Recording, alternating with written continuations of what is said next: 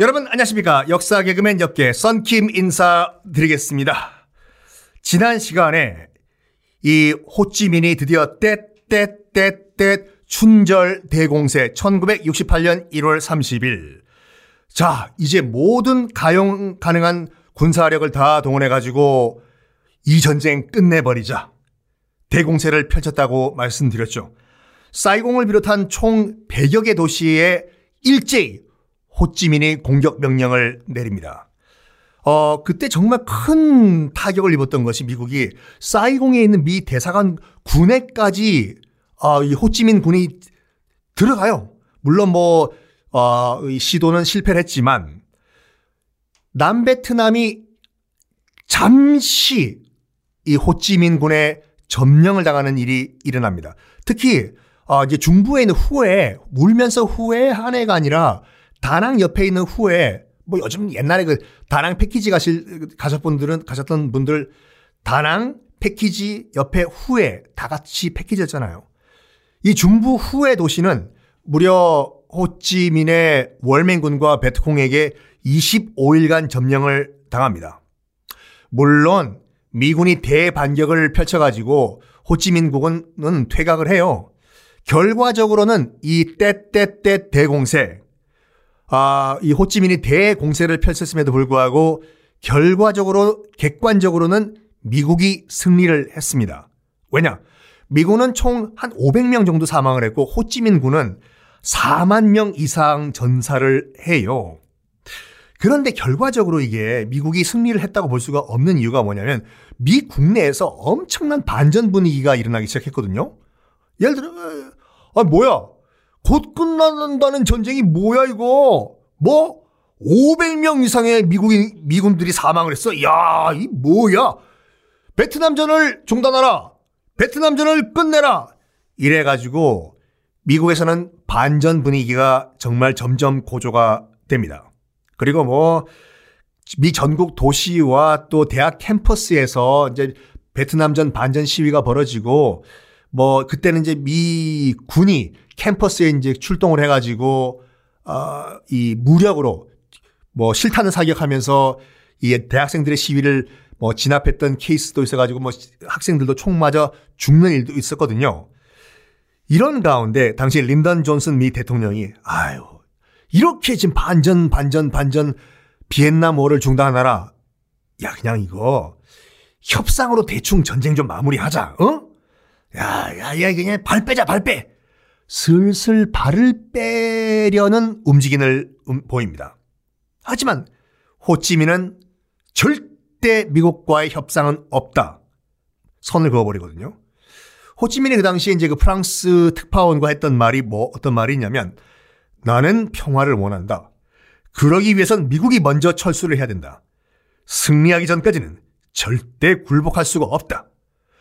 우리가 당신네 서방 제국주의자 한 사람을 죽이는 동안 당신들 서방 제국주의자들은 우리 베트남 국민들 열 사람을 죽이겠지. 하지만 우리 땅에서 먼저 없어지는 것들은 당신들 서방 제국주의 침략자가 될 것이요.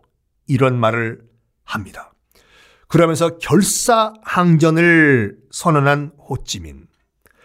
그런데, 그런데 갑자기 청천벽력의 급보가 들어옵니다. 뭐냐면 베트남전이 한창 진행 중이던 1969년 9월 2일 호찌민이 갑자기 심장병으로 급사를 해 버립니다. 이 9월 2일이 어떤 날인가 기억하시겠지만 어 베트남 독립 24주년이 되는 날이었거든요.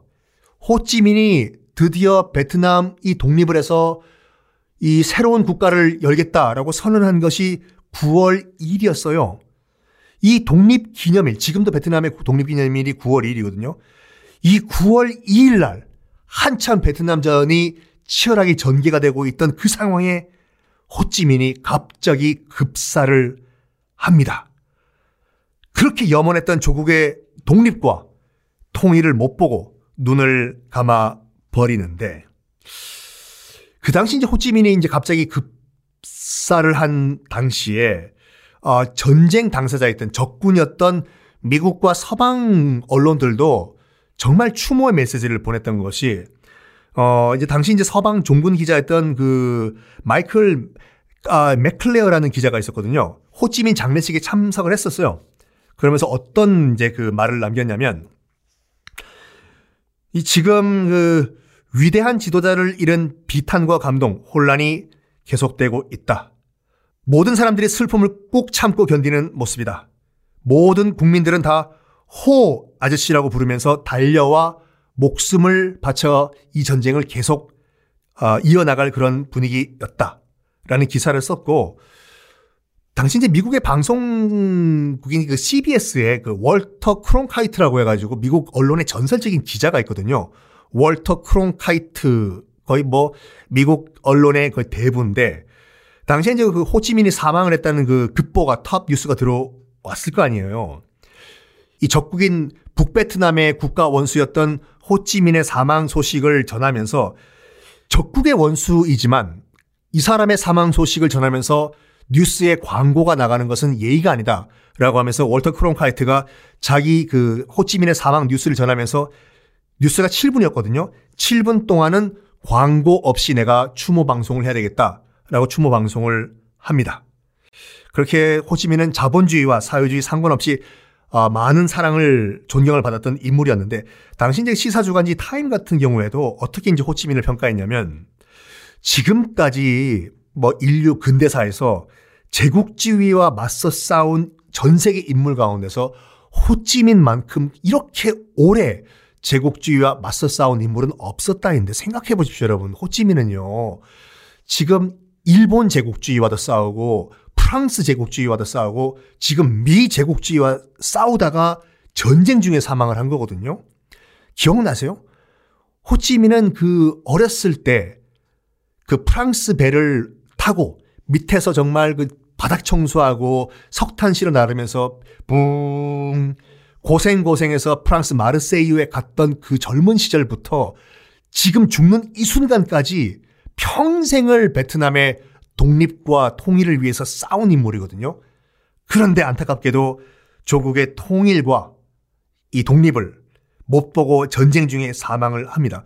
얼마나 전국적인 그런 존경을 받았던 인물이냐면 당시 맞서 싸우고 있던 남베트남에서도 남베트남 국민들도 이 호치민의 서거 소식에 가슴에 검은 리본을 달았다고 하죠. 자, 호찌민이 사망을 했습니다. 잠시 이제 호찌민이 어떻게 살아왔는지는 제가 이제 말씀을 안 드렸기 때문에 잠시 이제 소개를 해드리면 정말 검소한 생활로 유명을 했어요. 죽고 나서 남긴 게 옷 두 벌, 속옷 네 벌, 그리고 모자 하나, 그리고 정말 가슴 아팠던 것이 뭐냐면 신발, 일반 신발이 아니라 폐 타이어를 오려서 만든 신발. 그게 남긴 재산 전부였다고 합니다. 그리고 집무실을 들어가 봤더니 낡은 책과 낡은 라디오 한 대가 전부였다고 하는데 그 생전에 밥을 먹을 때 호치민이요. 반찬을 딱 세 가지밖에 안 먹었대요. 삼찬만. 그래가지고 그 당시 이제 서방 기자가 왜 반찬을 세 개밖에 안 드시냐 물어봤더니 내가 반찬을 하나 더 먹을 때마다 우리 국민 한 사람이 더 죽는다. 세 가지 반찬도 정말 과분하다. 이렇게 말을 남겼다고 합니다. 그리고 이거 저 호치민이 거기 어, 살아생전에 정말 겸연쩍어 하면서 한 말이 하나가 있는데 내가 정말 이 사치 부리는 게 하나가 있다. 라고 한 게 있는데 그 사치가 뭐라고 뭐였냐면 다른 거는 내가 정말 폐 타이어를 오려가지고 타이어를 신고 다니는 그런 한이더라도 담배만큼은 영국제 담배 555라고 있거든요. 555. 이것만큼은 내가 바꾸지 못하겠다. 이건 좀 양해 좀 해달라. 라고 사람들한테 굉장히 미안했다고 해요. 뭐 제국주의와 싸우지만 담배는 영국제 담배를 피우는 걸. 근데 뭐 저도 담배를 피다가 끊어본 사람으로서 말씀을 드리는데 담배를 처음 배운 다, 사람은 그 사람 담배 피우시는 분들은 처음 배운 담배를 끝까지 피우게 돼요. 내가 88로 담배를 배웠다 그러면 88을 피고 내가 무슨 뭐 디스로 배웠다 그러면 디스를 피고 말보로로 담배 배웠다 그러면 말보로를 피게 되는데 이 양반은 또 영국제 담배로 담배를 배운 것 같아요. 그래서 정말 미안하게 생각하면서 이거는 내가 좀 피우겠다라고 뭐 얘기를 했다고 하는데 제가 뭐 역사 방송하면서 개인적인 감정을 이렇게 말씀드리면 좀 그렇지만 정말 호찌민 이 양반이 지금 옆에 계시다고 하면 제가 영국제 담배 몇 보루 사, 선물을 해드릴 것 같아요. 옆에서 뭐 이 선생님 그 괜찮지만 이거 피시라고 네. 하여간 그 아까 호 아저씨라고 말씀드린 것 같이 아이들을 굉장히 사랑하고 존경했다고요. 아이들 아이들을 존경했다. 베트남의 이제 미래라고 생각해서 아이들이 와가지고 뭐 수염을 당기면 당연히 경호원이 와가지고 너 그러면 안 된다고 했겠죠. 그렇지만 그때 하하 괜찮다.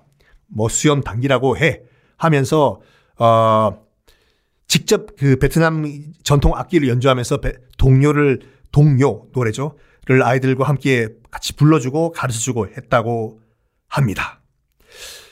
또 호치민의 가장 큰 업적 중에 하나는 뭐냐면 소수 민족의 통합이었는데 베트남은 정말 그 북쪽과 남쪽으로 긴 나라잖아요. 그래서 북쪽으로는 우리가 알고 있는 남월족, 남쪽으로는 이 참파족, 크게 두 종족뿐만 아니라 산악지대에 수많은 그 소수민족들이 많았는데 이 호치민은 이 모든 소수민족들을 끌어안으면서 다 같은 베트남인이다. 라고 하면서 이 소수민족 마을을 들어갈 때마다 적극적으로 이 베트남 독립전쟁에 같이 참여하자 설득을 했다고 합니다. 아, 그런 다음에 뭐 이 소수민족 자녀들 가운데서 좀 약간 장래가 밝게 보이는 그런 아, 아이들은 국비로 북베트남 국비로 뭐 중국이든지 소련으로 유학까지 보내주고 이런 과정을 통하면서 이제 북, 소수민족들도 감동을 했겠죠. 그래가지고 나중에 적극적으로 소수민족 이 주민들이 월맹군에 적극적으로 참여하고 아, 이 베트남 전쟁 당시 북베트남이 승리하는데 지대한 공헌을 세웠다고 합니다. 하여간 그 이 호치민이 이제 죽을 때 유언을 남긴 게 뭐냐면 내가 죽고 나면은 나의 유해를 화장한 다음에 북쪽, 중부, 남쪽 이렇게 베트남 전국에 유해를 몰래 뿌려라 라고 유언을 남겼다고 해요. 왜냐하면 묘를 만들면은 괜히 또 사람들 와가지고 또 참배한다든지 민폐 끼치니까 몰래 몰래 내 유해를 가루를 전국에 이제 몰래 몰래 뿌려라고 했는데 결과적으로 봤을 때 그 후손들이 그 약속은 안 지켰어요. 왜냐하면 영웅 그렇게 보낼 수가 없다 해가지고 뭐 지금 그 시신을 뭐 나름 방부 처리해서 지금의 하노이 그 베트남의 수도죠. 거기에 지금 아 호치민 기념관에 딱 모셔져 있는데 하여간 이렇게 어 평생을 평생을 베트남의 독립과 그다음에 이 아, 통일을 그 모토로 삼아왔던 호찌민은 미제국주의와 이 한참 베트남 2차 베트남전이 한창이던 그 순간 이 사망을 합니다. 아까도 말씀드린 것 같이 공교롭게도 호찌민의 사망일은 베트남 민주공화국 수립이 선포된 9월 2일과 일치를 하죠. 그래가지고 결과적으로 정말 죽어서도 전설로 남습니다. 아까도 말씀드렸지만 어, 호찌민은 죽어가지고 남긴 게 아무것도 없어요. 폐 타이어로 만든 신발, 낡은 모자, 두 벌의 옷, 네 벌의 속옷, 기워 신은 양말, 그리고 세 가지 정신을 남겼는데 함께 산다, 꿍안, 함께 먹는다, 꿍담, 함께 일한다 라는 세 가지 정신을 남기고 세상을 떠납니다. 영원한 호 할아버지로 베트남 국민들의 머릿속에 남은 거죠. 그래서 어, 이제 후대의 베트남 국민들도 그렇고 학자들도 그렇고 호찌민은 공산주의자가 아니라 민족주의자였다라고 말하는 게 뭐냐면 어, 생전에 베, 어, 호찌민은 이런 말했어요. 공산주의가 목적이 아니라 공산주의는 수단에 불과했다. 우리 베트남 국민들이 잘 살게 만들어 주기 위한 호치민이 정말 위대한 지도자였습니다. 생각해 보세요. 베트남전에서 객관적인 전력을 봤을 때는 이거는 북베트남이 하루 안에 24시간 안에 망해야 돼요. 정말 초라한 무기로 무장이란 것도 없이 그냥 게릴라전만 펼쳤던 북베트남이 당시 최첨단 무기로 무장한 초강대국 미 합중국과의 상대로 이겼어요. 결과적으로는 미국은 뭐 자기들이 물러갔다고 했지만 결과적으로는 미국이 항복을 한 그런 전쟁이었거든요. 베트남인들의 정신 승리였습니다. 정신 승리 그 한가운데서는 바로 베트남의 국부 호찌민이 있었던 거죠. 자, 이렇게 베트남의 국부였던 평생을 베트남의 통일과 독립을 위해서 싸웠던 호찌민은 사망을 합니다. 하지만 베트남전은 아직까지 진행 중이었다는 거. 그러면 북베트남과 미국의 전쟁은 어떻게 마무리가 됐는지 다음 시간에 공개하겠습니다.